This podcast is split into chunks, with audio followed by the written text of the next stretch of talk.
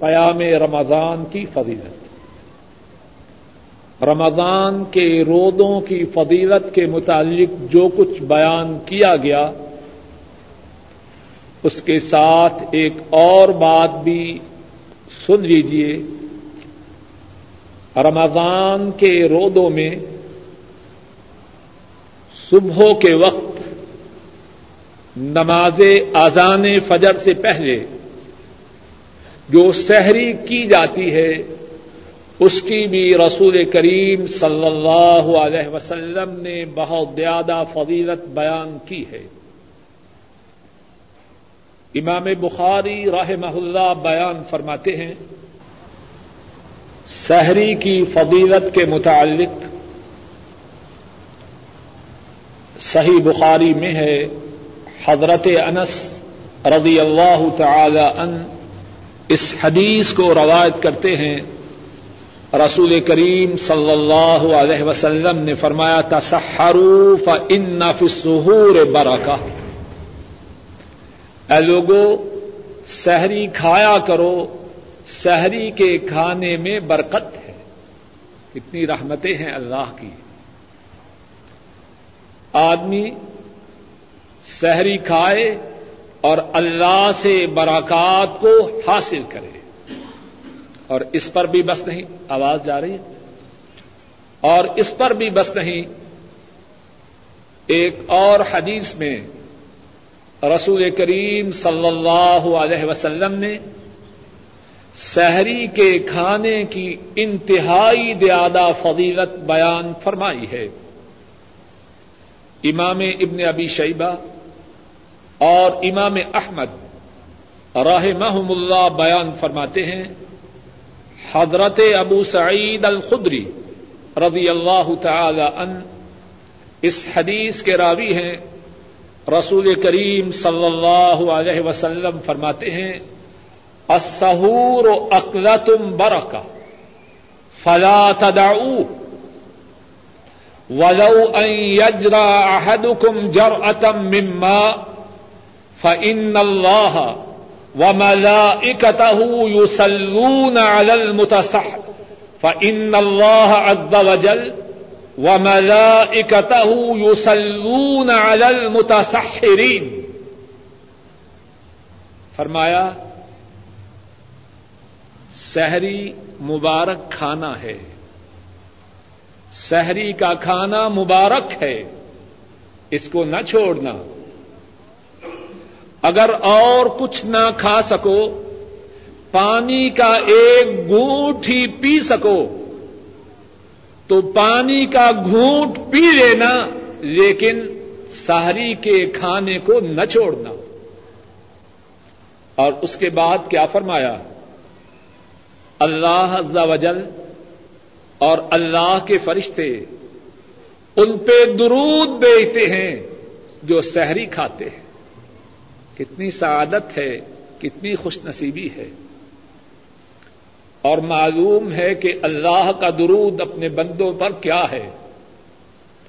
مفسرین نے اللہ کے درود بھیجنے کے کتنے ہی معانی بیان کیے ہیں،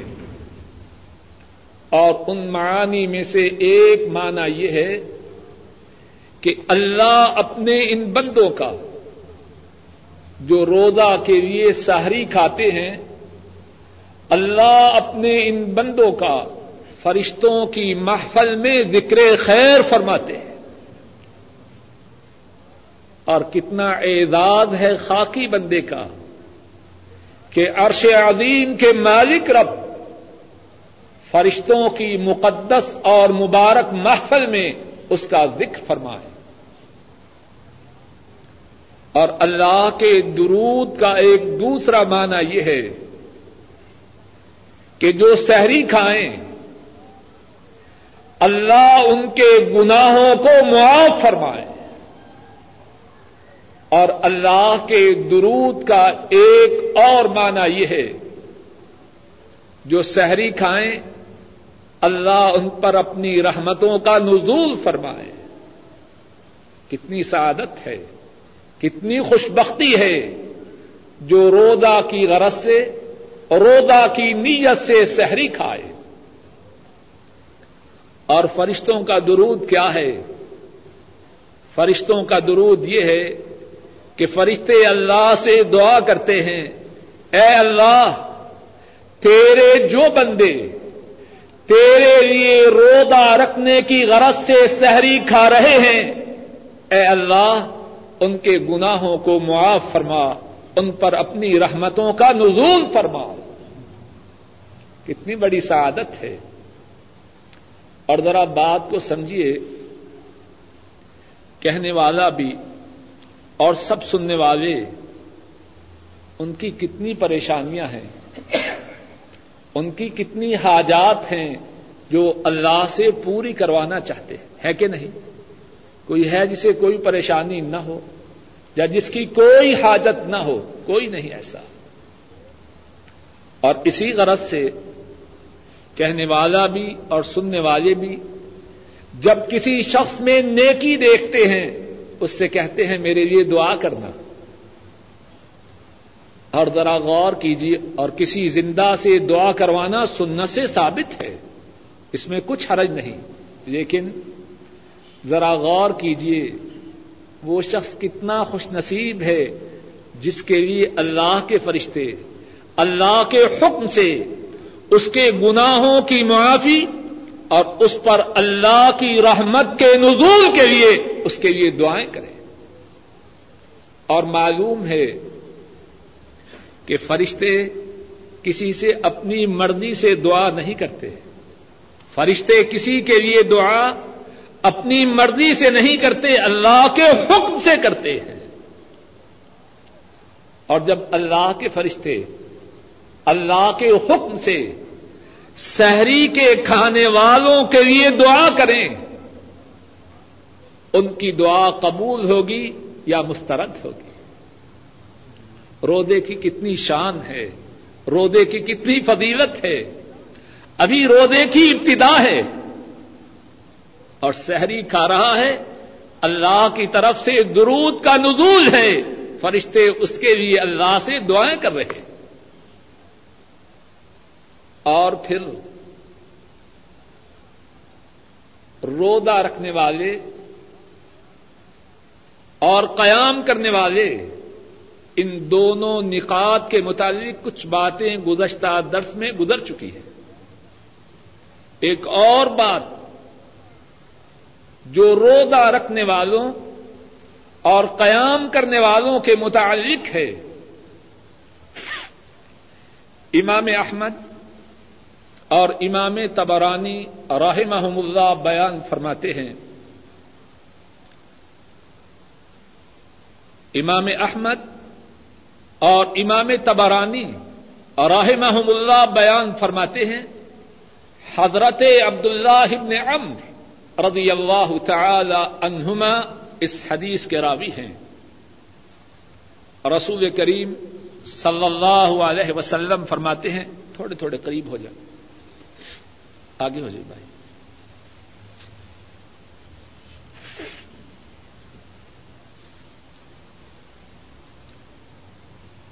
جو ساتھی بیمار نہیں وہ ستونوں کو چھوڑ دے, جو بیمار ہیں ان کے لیے رخصت ہے. اور عام طور پر ماشاءاللہ جو جوان ساتھی ہیں وہی ٹیک لگاتے ہیں. رضی اللہ تعالی عنہما وہ بیان کرتے ہیں, رسول کریم صلی اللہ علیہ وسلم نے فرمایا, الصیام والقرآن یشفعان للعبد یوم القیامہ. روزہ اور قرآن دونوں بندہ کے لیے قیامت کے دن شفاعت کریں گے.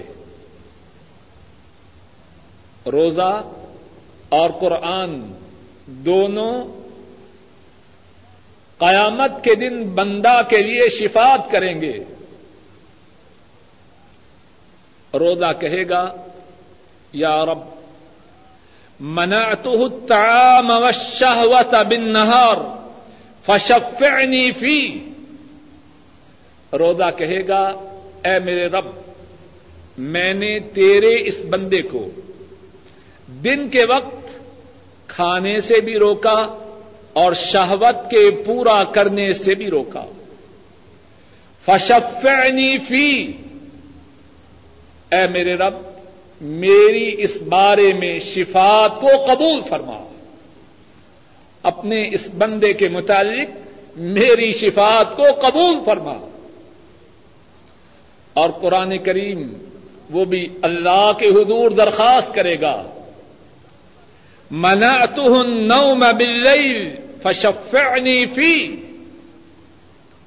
اے میرے رب میں نے تیرے اس بندے کو رات کو سونے سے روکا، میری اس بارے میں شفاعت، میری اس کے متعلق شفاعت کو قبول فرما. اب غور کیجئے، روزہ کا شفاعت کا کرنا، قرآن کا شفاعت کا کرنا ان کی اپنی مرضی سے ہے یا ان کے رب کی مرضی سے ہے؟ ان کا شفاعت کرنا رب کی مرضی سے ہے. اور جب روزہ اور قرآن کریم اللہ کی مرضی سے، اللہ کے حکم سے روزے داروں کے لیے، اور رمضان کی راتوں میں قیام کرنے والوں کے لیے شفاعت کریں گے، ان کی شفاعت قبول ہوگی یا مسترد؟ اللہ کی ارب و رحمتیں ہوں مدینے والے پر صلی اللہ علیہ وسلم، انہوں نے بات کو ادھورا نہیں چھوڑا. فرمایا فَيُشَفَّعَانِ فِي، روزہ اور قرآن روزے دار کے لیے اور قرآن کریم کے پڑھنے اور سننے والے کے لیے شفاعت کریں گے، اللہ ان دونوں کی شفاعت کو قبول فرمائیں گے. کتنی بڑی نعمت ہے روزہ اللہ کی، کتنی بڑی عظمت ہے رمضان کی راتوں میں اللہ کے حضور قیام کی. اور یہاں یہ غور بھی کیجئے، کتنے بد نصیب ہیں وہ، رمضان کی راتوں میں خصوصی پروگرام ہیں کس چیز کے؟ اللہ کی نافرمانی کے. کتنی بدبختی ہے، کتنی محرومی ہے. بات کا چوتھا حصہ یہ ہے کہ رمضان میں ایک بہت بڑی نعمت لیلۃ القدر ہے. رمضان میں ایک بہت بڑی نعمت لیلۃ القدر ہے، اور اللہ کہنے والے کے بھی اور سننے والوں کے نصیب میں فرمائے. رسول کریم صلی اللہ علیہ وسلم نے بیان فرمایا، امام بخاری رحمہ اللہ اس حدیث کو روایت کرتے ہیں، حضرت ابو ہریرہ رضی اللہ تعالی عنہ اس حدیث کے راوی ہیں.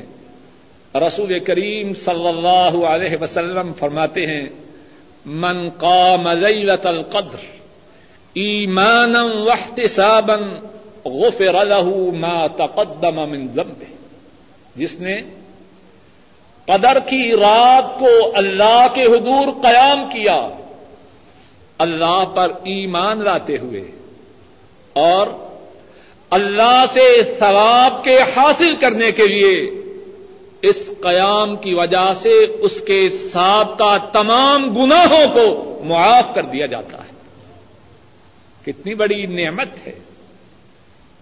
اور ایک اور حدیث میں ہے، رسول کریم صلی اللہ علیہ وسلم فرماتے ہیں، اور یہ حدیث امام ابن ماجہ رحمہ اللہ نے بیان کی ہے، حضرت انس رضی اللہ تعالی عنہ اس حدیث کے راوی ہیں، رمضان آیا، حضرت صلی اللہ علیہ وسلم نے ارشاد فرمایا، قد حضرکم شہر عظیم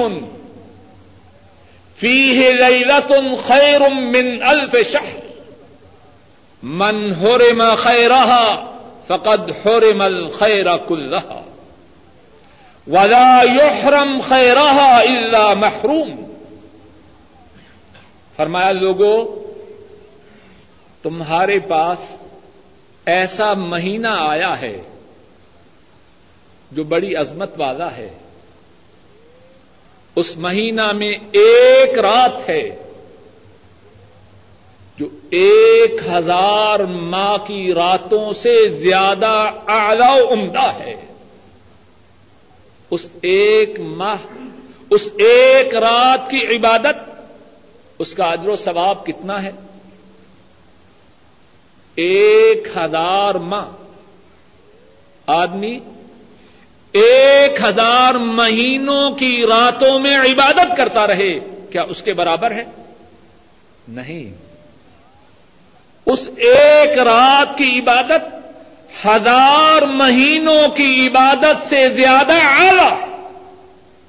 یہ نہیں فرمایا کہ 1000 مہینوں کی عبادت کے برابر ہے، بلکہ فرمایا ان سے بھی بہتر ہے.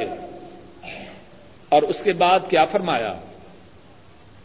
جو شخص اس رات کی خیر و برکات سے محروم رہا وہ خیر و برکات سے محروم رہا. اے اللہ، ہمیں لیلۃ القدر کی خیر و برکات سے محروم نہ فرمانا. جو شخص اس رات کی خیر و برکات سے محروم رہا وہ محروم رہا. اور فرمایا سن لو، اس رات کی خیر و برکات سے محروم رہنے والا اصل میں محروم تو وہی ہے.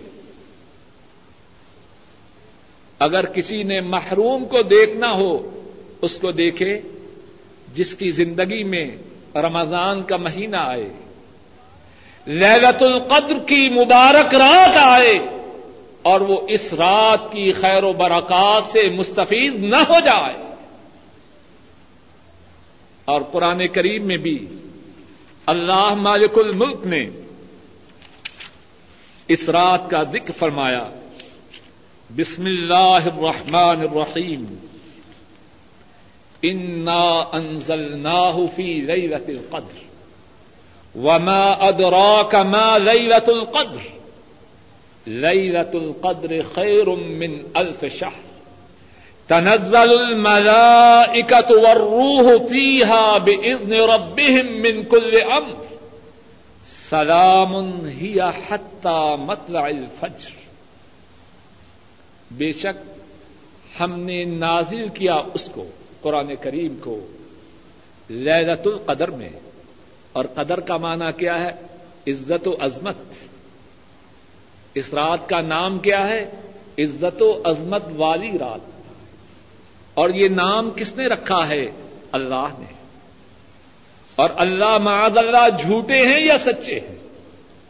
ومن اصدق من اللہ قیلا ومن اصدق من اللہ حدیثا. اللہ سے سچی بات کس کی ہے؟ اگر اس رات کی کوئی اور فضیلت نہ ہوتی، صرف اللہ اس رات کا نام ہی بتلا دیتے کہ یہ لیلۃ القدر ہے، عزت و عظمت والی رات ہے، تو اس رات کی فضیلت کے لیے یہی ایک بات کافی تھی. ہم نے اس کو نازل کیا لیلۃ القدر میں. اور آپ کو کس نے معلوم کروایا لیلۃ القدر کیا ہے؟ لیلۃ القدر ایک ماہ سے زیادہ بڑی ہے، ایک ماہ سے زیادہ بہتر ہے، 1000 ماہ سے زیادہ بہتر ہے. فرشتے اور حضرت جبریل علیہم السلام اس رات میں اللہ کے حکم سے اترتے ہیں، من کل امر، ہر امر سے، اللہ کی بھلائیوں کو لے کر، خیر و برکات کو لے کر سارے فرشتوں کا نزول ہوتا ہے. سلام، سلام ہے، ہی حتی مطلع الفجر. اور یہ سلسلہ، یہ بات فجر کے طلوع ہونے تک جاری رہے. اور یہ رات رمضان المبارک کے کس حصہ میں ہے؟ رسول کریم صلی اللہ علیہ وسلم نے اپنی امت پر شفقت کرتے ہوئے یہ بھی بتلا دیا کہ یہ رات رمضان المبارک کے آخری 10 دنوں میں ہے.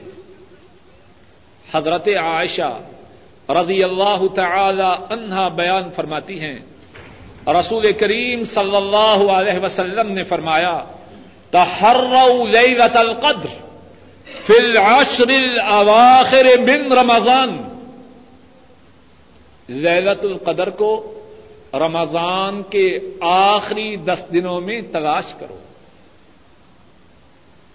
اور پھر اور آسانی فرمائی.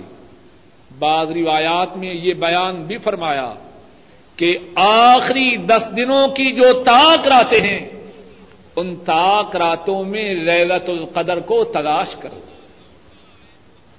تو کتنی راتوں میں ہیں؟ 5 راتوں میں. 21ویں, 23ویں, 25ویں, 27ویں, 29ویں.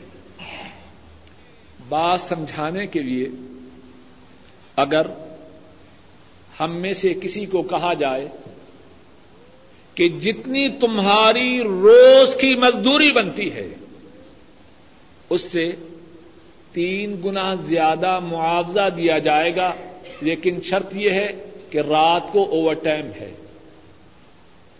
سچی بات بتلائیے, ہم میں سے کون اس کا انکار کرے گا؟ بڑے بڑے صوفی, ان کے منہ میں بھی پانی آ جائے گا. صاحب میرا بھی نام لکھ دیجیے, میں بڑا محنتی ہوں, اور اگر 10 گنا معاوضہ ہو. بات کا سمجھانا مقصود ہے. اگر 10 گنا معاوضہ ہو, اگر کسی کی روز کی مزدوری 100 ریال ہے, اگر پتہ چل جائے کہ اگر رات کو ساری رات ڈیوٹی دی تو 100 ریال کی بجائے 1000 ریال ملیں گے, اور جس کے روز کے 1000 ریال ہیں اس کو کہا جائے 10,000 ریال 1 رات کے ملیں گے. کون ہے جو اس ڈیوٹی سے انکار کرے؟ کوئی ہے؟ اگر ہو تو ہاتھ کھڑا کرے. اور اگر 100 کی بجائے 100 گنا زیادہ ملے, 100 کی بجائے 100 گنا زیادہ ملے, 10,000 ریال 1 رات کا ملے, کوئی انکار کرے گا؟ لوگ تو صبح ڈیوٹی پر جانے کے لیے الارم لگاتے ہیں, اور میرا خیال ہے اگر 100 گنا زیادہ ہو تو اپنے کانوں کے ساتھ ہی الارم والی گھڑی کو باندھ دے کہ کہیں یہ چانس مس نہ ہو جائے. ہماری سمجھ میں بات کیوں نہیں آتی؟ یہ 1 رات 1000 مہینوں کی عبادت سے زیادہ بہتر ہے. جب 1000 کو 30 سے ضرب دیں, بخاری صاحب کتنے ہوئے؟ 30,000. 1 رات عبادت کی 30,000 راتوں کی عبادت سے اس کا ثواب زیادہ ہے. کسی شخص کی مزدوری, اتنا لمبا تو میں حساب نہیں جانتا, بخاری صاحب بتلائیں گے, میں اور بات کہہ رہا ہوں. کسی کی مزدوری 100 ریال روز ہے, اسے کہا جائے اس کو 30,000 سے ضرب دیجیے. بخاری صاحب تو نہیں بتلائیں گے, میں ہی بتلاؤں گا انشاءاللہ. 100 سے ضرب دیں 30 لاکھ بنتے ہیں. کیوں جی بخاری صاحب؟ جس کی مزدوری 100 ریال روز ہے اس سے کہا جائے تمہیں 30 لاکھ سے زیادہ 1 رات کا معاوضہ ملے گا. 30 لاکھ بھی نہیں, 30 لاکھ سے بھی زیادہ, 3 ملین ریال سے بھی زیادہ 1 رات کا معاوضہ ملے گا. وہ ان راتوں کو چھوڑے گا؟ اب لیلۃ القدر تو 5 راتوں میں ہے, اگر 6 مہینے کی بھی ڈیوٹی ہو مر جائے گا, چھوڑے گا نہیں. اور یہ بھی کوئی معلوم نہیں کہ جو معاوضہ ملنا ہے اس کے ملنے سے پہلے خود ہی مر جائے، لیکن پھر بھی چھوڑے گا نہیں. جو معاوضہ ہے وہ فانی ہے، اور جو معاوضہ لینے والا ہے وہ بھی فانی ہے، لیکن پھر بھی چھوڑے گا نہیں. اور کتنا بد نصیب ہے وہ. اور اے اللہ ہمیں ان میں سے نہ بنانا جو اس معاوضہ کو دنیا کے سارے معاوضہ کی اس کے مقابلہ میں کوئی حیثیت نہیں. یہ بات تو سمجھانے کے لیے، وگرنہ ساری دنیا کی آخرت کے مقابلہ میں کیا حیثیت ہے. اور رسول کریم صلی اللہ علیہ وسلم نے کتنے پیارے انداز سے آخرت اور دنیا کا مقابلہ فرمایا ہے. امام مسلم رحمہ اللہ بیان فرماتے ہیں، حضرت مستورد بن شداد رضی اللہ تعالی عنہ اس حدیث کے راوی ہیں. رسول کریم صلی اللہ علیہ وسلم فرماتے ہیں، واللہ ما الدنیا فی الاخرہ الا مثل ما یجعل احدکم اصبعہ فی الیم فلینظر بما یرجع. اللہ کی قسم، آخرت کے مقابلہ میں دنیا کی حیثیت اس طرح ہے کہ تم میں سے کوئی شخص اپنی انگلی کو سمندر کے پانی میں ڈبو دے اور پھر دیکھے کہ اس کی انگلی کے ساتھ پانی کے کتنے قطرات ہیں. پانی کے چند قطرات کی سمندر کے مقابلہ میں کوئی حیثیت ہے؟ دنیا تو پانی کے چند ایک قطرات ہیں، اور آخرت وہ سمندر ہے جس کی گہرائی کو اللہ ہی جانے. تو جو مثال سے بات سمجھانے کی کوشش کر رہا ہوں، اصل میں یہ مثال بھی لیلۃ القدر کے ثواب کو سمجھانے کے لیے ناکافی ہے.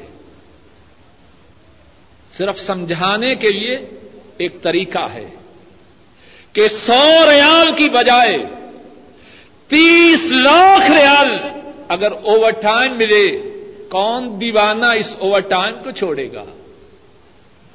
لیلۃ القدر میں ایک رات کی عبادت کا جو ثواب ہے وہ 30,000 راتوں کی عبادت کے ثواب سے بھی زیادہ ہے. اور کتنے ہیں ایئرپورٹ پر پاکستان سے آنے والے دوستوں کو لینے کے لیے جاتے ہیں. کتنی ہی دفعہ فلائٹ کا وقت ہے، 8 بجے آئے گی، فجر کی نماز ہو جاتی ہے، ابھی تک فلائٹ نہیں آئی. کیوں جی ایسا ہوتا ہے کہ نہیں؟ اور بڑے شوق سے کھڑے ہیں. اور کتنی ہی دفعہ اللہ کی نافرمانی کے پروگرام دیکھے اور سنے جا رہے ہیں. چائے کا دور چل رہا ہے اور بیٹھنے والے بڑے خوش ہیں کہ شیطان ہم سے راضی ہو رہا ہے اور ہم اپنی عاقبت کو برباد کر رہے ہیں. اگر اللہ کی نافرمانی کے پروگراموں میں رات بیداری میں صرف کی جا سکتی ہے، تو اللہ کی عبادت میں رات صرف کیوں نہیں کی جا سکتی؟ اور 5 تو راتیں ہیں. تو لیلۃ القدر رسول کریم صلی اللہ علیہ وسلم فرماتے ہیں جو اس کی خیر سے محروم رہا وہ محروم ہے.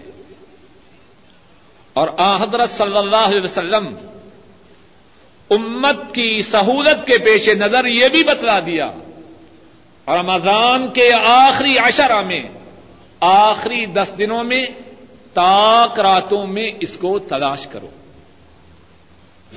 اور خود رسول کریم صلی اللہ علیہ وسلم رمضان کے آخری 10 دنوں میں کتنی عبادت کرتے ہیں. صحیح بخاری میں ہے، عائشہ صدیقہ رضی اللہ تعالی عنہا بیان فرماتی ہیں کان اذا دخل العشر شد معذرہ وَأَحْيَا لَيْلَهُ وَأَيْقَظَ أَهْلَهُ كَانَ النَّبِيُّ صَلَّى اللَّهُ عَلَيْهِ وَسَلَّمَ إِذَا دَخَلَ الْعَشْرَ شَدَّ مِئْذَرَهُ وَأَحْيَا لَيْلَهُ وَأَيْقَظَ أَهْلَهُ. جب رمضان کے آخری 10 دن ہوتے آپ اپنی کمر کو کس لیتے، ساری رات کو زندہ رکھتے، اور معلوم ہے کہ عام دنوں میں ساری رات عبادت کرنا جائز نہیں، عام دنوں میں ساری رات عبادت کرنا جائز نہیں، لیکن رمضان کی ان راتوں میں حضرت صلی اللہ علیہ وسلم احیا لیلہ ساری رات کو زندہ رکھتے، ساری رات اللہ کی عبادت میں بسر کرتے، وَأَيْقَظَ أَهْلَهُ اور اپنے گھر والوں کو بھی بیدار کرتے. ایسا نہ ہو کہ مولوی صاحب، شیخ صاحب، حاجی صاحب وہ تو عبادت کر رہے ہیں اور گھر والے فلمیں دیکھ رہے ہیں، ایسی بات نہ ہو. خود بھی عبادت کرے اور اپنے گھر والوں کو بھی اللہ کی عبادت پہ لگائے. ایک اور حدیث میں ہے حضرت عائشہ رضی اللہ تعالی عنہا بیان کرتی ہیں، اور اس حدیث کو امام مسلم رحمہ اللہ نے بیان فرمایا ہے، فرماتی ہیں کان النبی صلی اللہ علیہ وسلم یجتہد فی العشر الاواخر ما لا یجتہد فی غیرہا. حضرت صلی اللہ علیہ وسلم رمضان کے آخری دھاکہ میں عبادت میں اتنی محنت کرتے کہ باقی سارے سال میں عبادت میں اتنی محنت نہ کیا کرتے. اور عام دنوں میں آپ کتنی عبادت کرنے والے تھے سب جانتے ہیں. حضرت صلی اللہ علیہ وسلم اتنی عبادت کیا کرتے کہ لمبے قیام کی وجہ سے آپ کے قدم مبارک سوج جاتے. آپ سے کہا جاتا اے اللہ کے رسول صلی اللہ علیہ وسلم آپ اتنی زیادہ عبادت کیوں کر رہے ہیں، آپ کے تو اللہ نے تمام گناہوں کو معاف فرما دیا ہے. آپ جواب میں کیا فرماتے، افلا اکون عبدا شکورا، جب اللہ نے میرے تمام گناہوں کو معاف کر دیا ہے تو کیا میں اللہ کا شکر گزار بندہ نہ بن جاؤں. اور یہ کیفیت کب کی ہے، عام دنوں کی. اگر عام دنوں میں عبادت کی یہ کیفیت تھی تو رمضان میں، اور پھر رمضان کے آخری دھاکے میں آپ کی عبادت کی کیا کیفیت ہوگی. اور لیلۃ القدر اس کے متعلق ایک اور مسئلہ یہ ہے کہ اگر کسی کے نصیب میں اللہ یہ مبارک رات کر دے، اور اے اللہ ہم سب کے نصیب میں کرنا، تو اس میں خاص طور پر اللہ سے کس بات کا سوال کرے.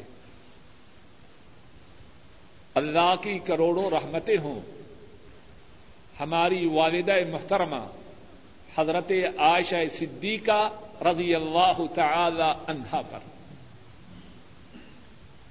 امام ترمذی اور امام ابن ماجہ رحمہم اللہ بیان فرماتے ہیں امّا محترمہ عائشہ صدیقہ رضی اللہ تعالی عنہا رسول کریم صلی اللہ علیہ وسلم کی خدمت میں عرض کرتی ہیں اے اللہ کے رسول صلی اللہ علیہ وسلم مجھے بتلائیے اگر لیلۃ القدر مجھے مل جائے تو میں اللہ سے کیا مانگوں. اگر لیلۃ القدر مجھے مل جائے تو میں اللہ سے کیا مانگوں.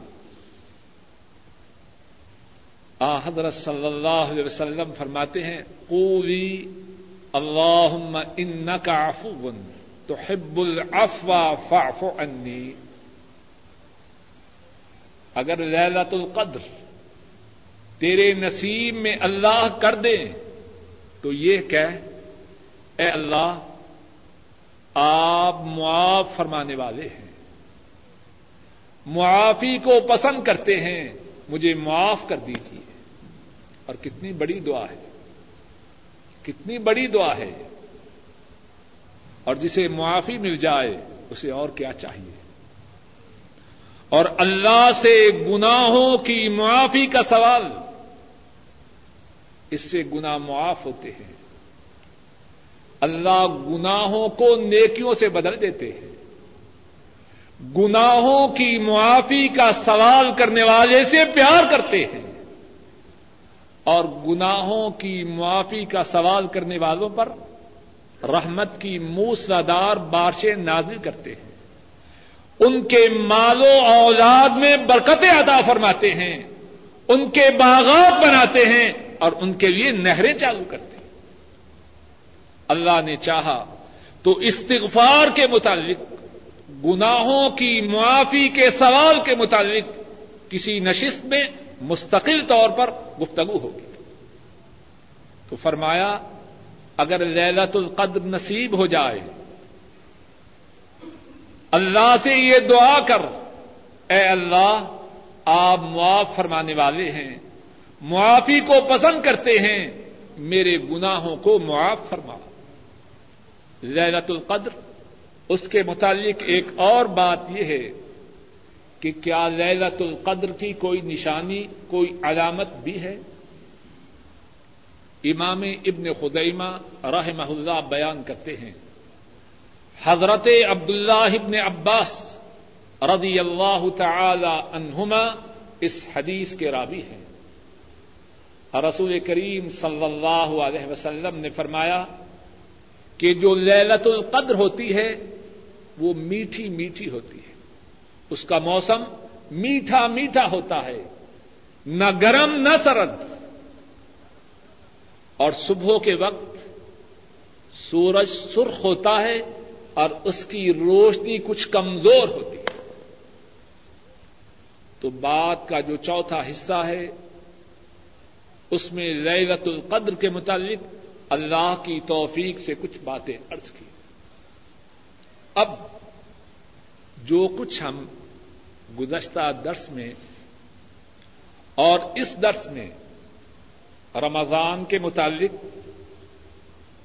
روزوں کے متعلق، روزوں میں قیام کے متعلق اور لیلۃ القدر کے متعلق سن چکے ہیں، آپ سب خود غور کیجیے. اگر کوئی شخص اللہ کی اتنی نوازشات کے باوجود اللہ سے اپنے گناہوں کو معاف نہ کروا سکے تو وہ کون ہے؟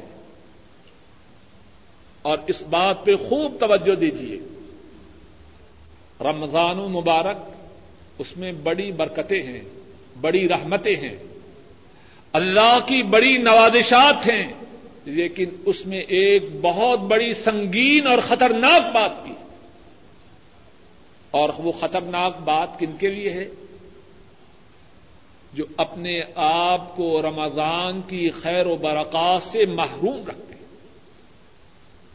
امام ترمذی رحمہ اللہ بیان فرماتے ہیں حضرت ابو ہریرہ رضی اللہ تعالی عنہ اس حدیث کے راوی ہیں. رسول کریم صلی اللہ علیہ وسلم فرماتے ہیں راغم انف رجل ذکرت عنده فلم يصل علی وراغم انف رجل دخل علیہ رمضان ثم انسلخ قبل ان یغفر له وراغم انف رجل ادرک ابواه عنده الكبر فلم يدخلاه الجنة او كما قال صلی اللہ علیہ وسلم. رسول کریم صلی اللہ علیہ وسلم فرماتے ہیں وہ آدمی ذلیل و خوار ہو جائے، اس آدمی کا ناک خاک آلود ہو جائے جس کے سامنے میرا نام لیا جائے اور وہ مجھ پہ درود نہ بھیجے صلی اللہ علیہ وسلم. اور فرمایا دوسرا شخص وہ ذلیل و خوار ہو جائے جس کی زندگی میں رمضان کا مہینہ آئے, جس کی زندگی میں رمضان کا مہینہ آئے اور مہینہ گزر جائے اور اس کے گناہ معاف نہ ہو چکے. جو رمضان میں اللہ سے اپنے گناہوں کو معاف نہ کروا سکا وہ کب معاف کروائے گا؟ اور رمضان کا مہینہ اس میں کیا کچھ ہے, بات گزر چکی ہے. ہر رات اللہ کی طرف سے منادی کرنے والا ندا کر رہا ہے اور یہ ندا طلوع فجر تک جاری ہے. حل من مستغفر یغفر لہ, حل من تائب یتوب اللہ علیہ, حل من داع یستجاب لہ, حل من سائل یعطی سؤلہ. ہے کوئی اللہ سے اپنے گناہوں کی معافی کا سوال کرنے والا؟ وہ اپنے گناہوں کی معافی کا سوال کرے, اللہ اس کے گناہوں کو معاف کرے. ہے کوئی اللہ کے حضور توبہ کرنے والا؟ وہ اللہ کے حضور توبہ کرے, اللہ اس کی توبہ کو قبول کرے. ہے کوئی اللہ سے دعا کرنے والا؟ وہ اللہ سے دعا کرے, اللہ اس کی دعا کو پورا کرے. ہے کوئی سوال کرنے والا؟ وہ اللہ سے فریاد کرے, اللہ سے سوال کرے, اللہ اس کے سوال کو پورا کرے. اور رمضان کا مہینہ وہ مہینہ ہے ہر روز 60,000 انسانوں کو جہنم کی آگ سے آزادی ملتی, بات گزر چکی. اور رمضان کا مہینہ وہ مہینہ ہے جب عید الفطر کا دن ہو اللہ 18 لاکھ انسانوں کو جہنم کی آگ سے آزاد کرے. اور رمضان کا مہینہ وہ مہینہ, آج کے درس میں بھی بات گزر چکی, سحری کھانے والے ان پہ اللہ درود بھیجیں, اللہ کے فرشتے درود بھیجیں. افطاری کا وقت ہو اللہ سے جو دعا کریں اللہ اس دعا کو قبول کرے. رمضان کی راتوں میں قیام کرے اللہ گناہوں کو معاف کرے. لیلۃ القدر میں قیام کرے اللہ گناہوں کو معاف کرے. ایک لیلۃ القدر میں عبادت کرے اللہ 1000 مہینوں کی عبادت سے زیادہ ثواب دے. اب جو بد نصیب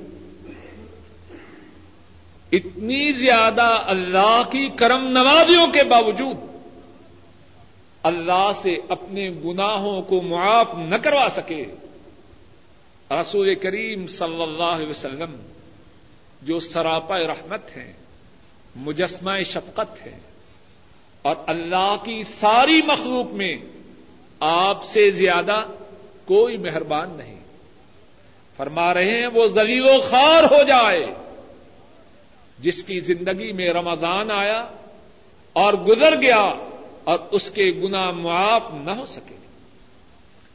اور فرمایا تیسرا شخص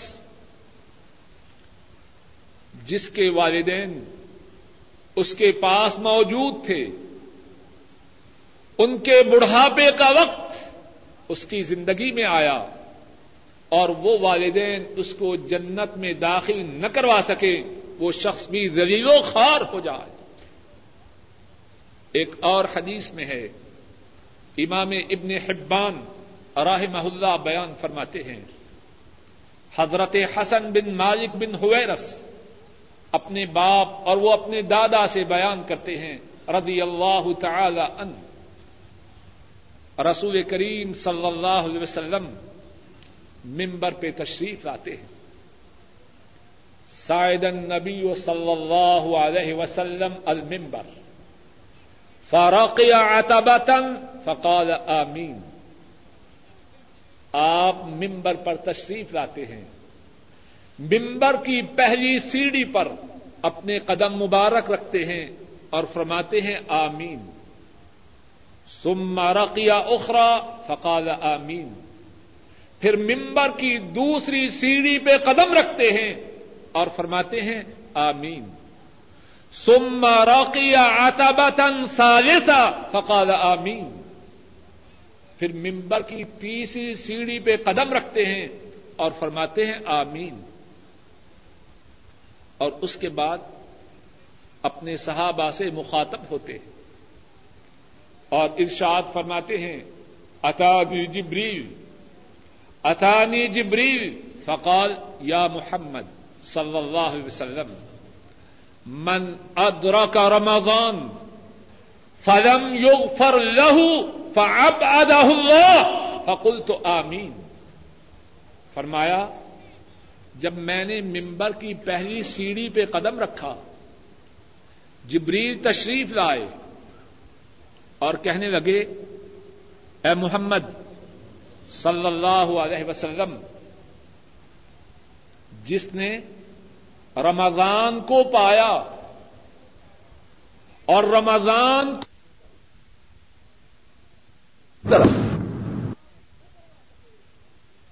آپ نہ کروا سکے اے اللہ اس کو اپنی رحمت سے دور کر. انتہائی سنگین بات ہے, انتہائی خطرہ کی بات ہے. جبریل امین دعا کر رہے ہیں اور مدینے والے صلی اللہ علیہ وسلم اس دعا پر آمین کہہ رہے ہیں. یہ دعا اللہ قبول کریں گے یا مسترد؟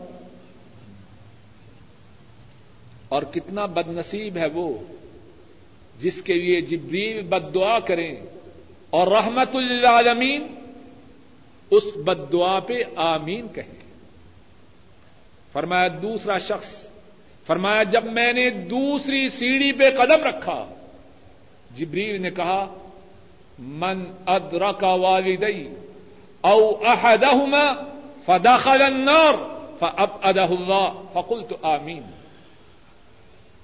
فرمایا دوسری سیڑھی پر قدم رکھتے وقت جبریل نے کہا جس نے اپنے ماں باپ کو پایا یا دونوں میں سے ایک کو پایا اور پھر جہنم میں داخل ہو گیا اسے بھی اللہ اپنی رحمت سے دور کرے. میں نے کہا آمین.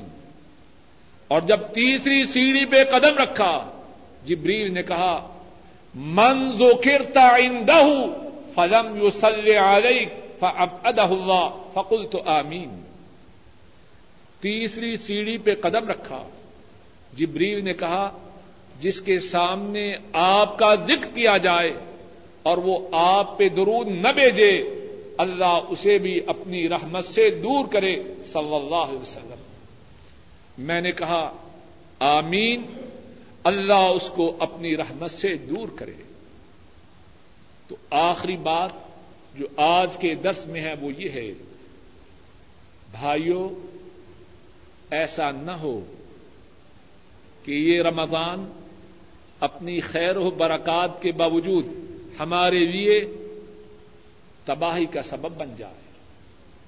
ہم میں سے جو بھی مرد ہو یا عورت, پڑھا لکھا ہو یا ان پڑھ, کہنے والا ہو یا سننے والے, ہم میں سے جو بھی اس رمضان میں اللہ سے اپنے گناہوں کو معاف نہ کروا سکا رسول کریم صلی اللہ علیہ وسلم نے اس کے لیے بد دعا کی ہے, اس کے لیے ذلیل و رسوا ہونے کی بد دعا کی ہے. جبریل امین نے اللہ کی رحمت سے دوری کی, اس کے لیے بد دعا کی ہے, اور رسول کریم صلی اللہ علیہ وسلم نے جبریل کی بد دعا پر آمین کہا ہے. اللہ مالک الملک اپنے فضل و کرم سے اس رمضان المبارک کو کہنے والے کے لیے اور سب سننے والوں کے لیے گناہوں کی معافی کا سبب بنائے, اللہ کی رحمتوں کے حصول کا سبب بنائے, اللہ کا مقرب بننے کا سبب بنائے. اے اللہ ہمارے تمام گناہوں کو معاف فرما, اے اللہ ہمارے تمام گناہوں کو معاف فرما, اے اللہ ہمارے تمام گناہوں کو معاف فرما. اے اللہ ہمارے چھوٹے بڑے ظاہری پوشیدہ گناہوں کو معاف فرما، اور اے اللہ ہمیں اس بات کی توفیق عطا فرما کہ ہم گناہوں سے بچ جائیں۔ اے اللہ ہم کمزور ہیں، اے اللہ گناہوں سے بچنے کی ہم میں طاقت نہیں، اے اللہ ہمیں توفیق عطا فرما کہ آپ کے فضل و کرم سے اپنے نفس امارہ کا مقابلہ کرتے ہوئے، شیطان کا مقابلہ کرتے ہوئے گناہوں سے دور رہیں۔ اے اللہ جو ہماری ناقص ناتمام اور چھوٹی نیکیاں ہیں، اے اللہ ان کو قبول فرما، اور اے اللہ ساری زندگی زیادہ سے زیادہ نیکیاں کرنے کی توفیق عطا فرما۔ اے اللہ اپنے فضل و کرم سے ہمارے بوڑھے ماں باپ پہ رحم فرما، اے اللہ ہمارے بوڑھے ماں باپ پہ رحم فرما، اے اللہ ہمارے بوڑھے ماں باپ پہ رحم فرما، اے اللہ ہمارے ماں باپ کی بیماریوں کو دور فرما، اے اللہ ہمارے بوڑھے ماں باپ پہ رحم فرما، اے اللہ ہمارے بوڑھے ماں باپ پہ رحم فرما، اے اللہ ان کی بیماریوں کو دور فرما، اے اللہ ہمارے بوڑھے ماں باپ پہ رحم فرما، اے اللہ ہمارے بوڑھے ماں باپ پہ رحم،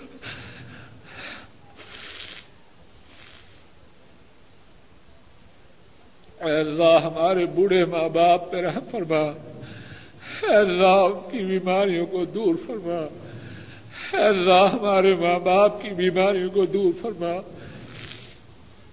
اے اللہ ان کی پریشانیوں کو راحتوں سے بدل دے، اے اللہ آنے والی پریشانیوں سے ہمارے ماں باپ کو محفوظ فرما، اے اللہ آنے والی پریشانیوں سے ہمارے ماں باپ کو محفوظ فرما، اے اللہ ان کی بیماریوں کو صحت سے، ان کی پریشانیوں کو راحتوں سے بدل دے، اے اللہ اپنے فضل و کرم سے ان کی نیک حاجات کو پورا فرما، اے اللہ ہمارے بوڑھے ماں باپ پہ رحم فرما، اور اے اللہ جن کے ماں باپ فوت ہو چکے ہیں ان کے گناہوں کو معاف فرما، ان کے درجات کو بلند فرما، ان کی قبروں کو جنت کی باغیچہ بنا، اے اللہ ہمارے بہن بھائیوں پہ رحم فرما، اور اے اللہ ہمارے جو بہن بھائی فوت ہو چکے ہیں ان کے گناہوں کو معاف فرما، اے اللہ ہمارے جو بہن بھائی فوت ہو چکے ہیں ان کے گناہوں کو معاف فرما، ان کے درجات کو بلند فرما، اے اللہ ان کی قبروں کو جنت کی باغیچہ بنا، اور اے اللہ ہمارے جو بہن بھائی زندہ ہیں ان کی نیک حاجات کو پورا فرما، ان کی پریشانیوں کو دور فرما، ان کی بیماریوں کو دور فرما، ان کے بیوی بچوں پہ رحم فرما، اے اللہ اپنے فضل و کرم سے ہمارے بیوی بچوں پہ رحم فرما، اے اللہ ہمارے بیوی بچوں پہ رحم فرما، اے اللہ ہمارے بیوی بچوں پہ رحم فرما، اے اللہ ان کی پریشانیوں کو دور فرما، اے اللہ ان کی بیماریوں کو دور فرما، اے اللہ ان کی نیک حاجات کو پورا فرما، اے اللہ اپنے فضل و کرم سے ہمارے بیوی بچوں کو ہماری آنکھوں کی ٹھنڈک بنا، اے اللہ ہمارے بیوی بچوں کو ہماری آنکھوں کی ٹھنڈک بنا، اے اللہ ہمارے بیوی بچوں کو ہماری آنکھوں کی ٹھنڈک بنا، اے اللہ ہمارے گھروں میں دین کا دور دورہ فرما، اے اللہ ہمارے گھروں میں دین کا دور دورہ فرما، اے اللہ ہمارے گھروں میں رحمت کے فرشتوں کا بسیرا ہو، اے اللہ ہمارے گھروں میں شیطانوں کا بسیرا نہ ہو، اے اللہ ہمارے گھروں میں قرآن کریم کی تلاوت ہو، سنت رسول صلی اللہ علیہ وسلم کا مطالعہ ہو، کتاب و سنت پر عمل ہو، اے اللہ ہمارے گھروں کو شیطانی ساز و سامان سے پاک فرما، اے اللہ ہمارے گھروں کو شیطانی ساز و سامان سے پاک فرما، اے اللہ ہمارے گھروں کو شیطانی ساز و سامان سے پاک فرما، اے اللہ اپنے فضل و کرم سے سب حاضرین مجلس پر رحم فرما، اے اللہ سب حاضرین مجلس پر رحم فرما، ان کی نیک حاجات کو پورا فرما، پریشانیوں کو دور فرما، بیماریوں کو دور فرما، آئندہ آنے والی مصیبتوں سے محفوظ فرما، اے اللہ اپنے فضل و کرم سے ہم سب کو اپنا محتاج بنا اور اپنے سوا تمام کائنات سے بے نیاز فرما، اے اللہ اپنے فضل و کرم سے کشمیری مظلوم مسلمانوں کی مدد فرما، اے اللہ افغانی و فلسطینی مظلوم مسلمانوں کی مدد فرما، اے اللہ ہندوستان کے مظلوم مسلمانوں کی مدد فرما، اے اللہ ایریٹیریا صومال، اے اللہ ساری کائنات کے مظلوم مسلمانوں کی مدد فرما اور ظالموں کو تباہ و برباد فرما، اے اللہ ساری کائنات میں کتاب و سنت کو نافذ فرما، اے اللہ جب تک زندہ رہیں اسلام پہ زندہ رہیں اور اے اللہ جب خاتمہ ہو تو ایمان پر ہو۔ اے اللہ اپنے فضل و کرم سے ہمیں ہمارے رمضان کے روزوں کو ہمارے گناہوں کی معافی کا سبب بنا۔ اے اللہ ہماری تراوی کو ہمارے گناہوں کی معافی کا سبب بنا، اور اے اللہ اپنے فضل و کرم سے ہمارے نصیب میں لیلۃ القدر فرمانا، اور لیلۃ القدر کا جو اجر و ثواب ہے اپنے فضل و کرم سے ہمیں عطا فرمانا۔ اے اللہ جب تک زندہ رہیں اسلام پہ زندہ رہیں، اور اے اللہ جب خاتمہ ہو ایمان پر ہو۔ اے اللہ اپنے فضل و کرم سے موت کی بے ہوشیوں میں ہماری مدد فرمانا۔ اے اللہ اپنے فضل و کرم سے قبر کے عذاب سے محفوظ فرمانا۔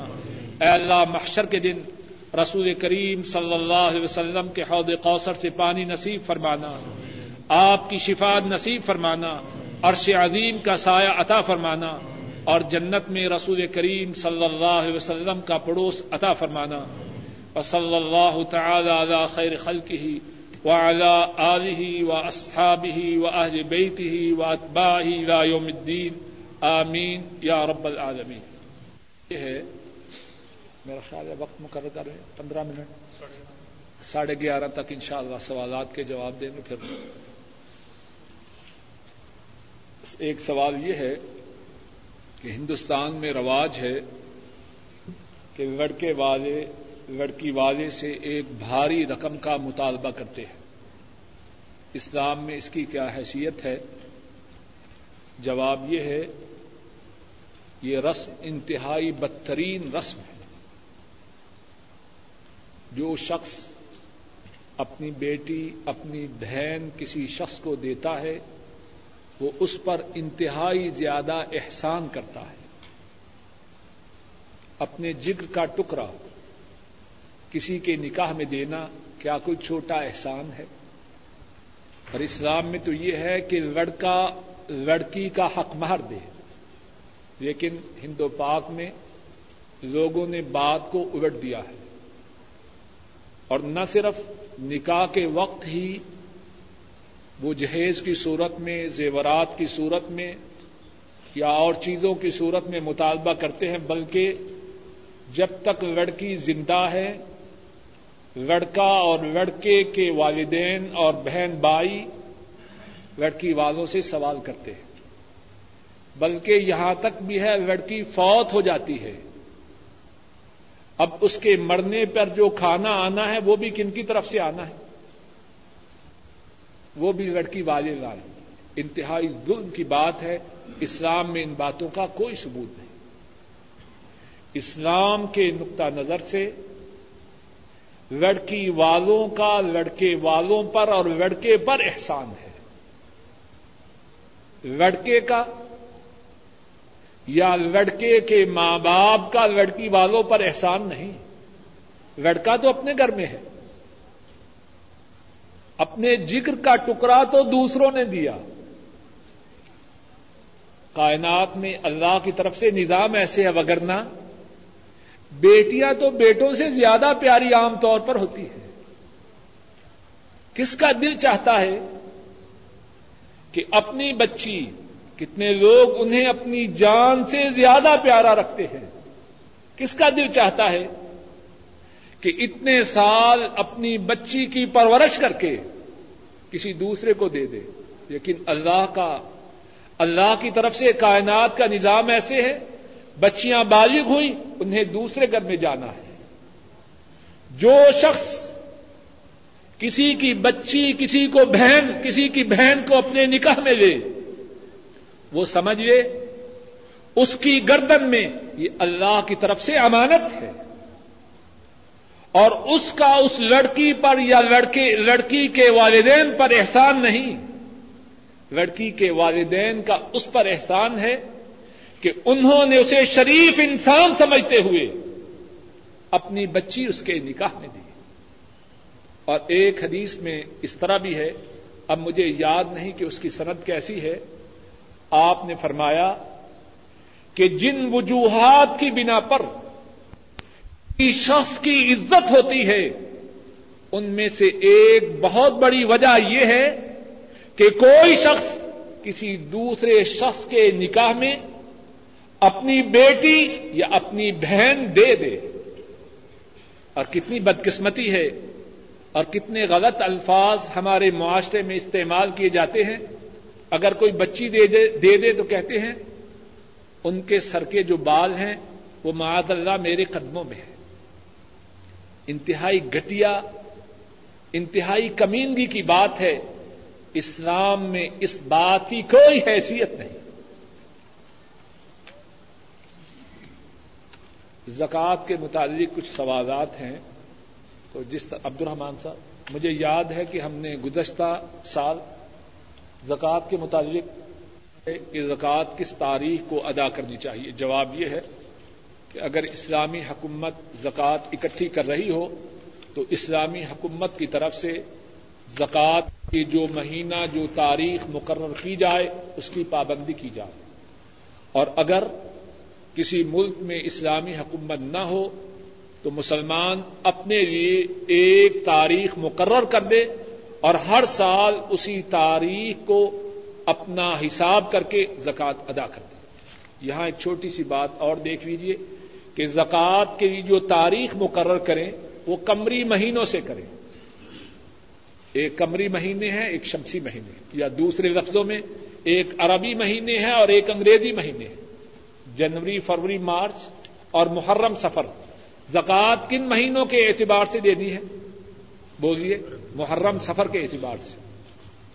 جو شمسی سال ہے وہ قمری سال سے 10 دن بڑا ہوتا ہے. قمری سال کے 355 دن اور شمسی سال یا انگریزی سال جس کو لوگ کہتے ہیں اس کے 365 دن.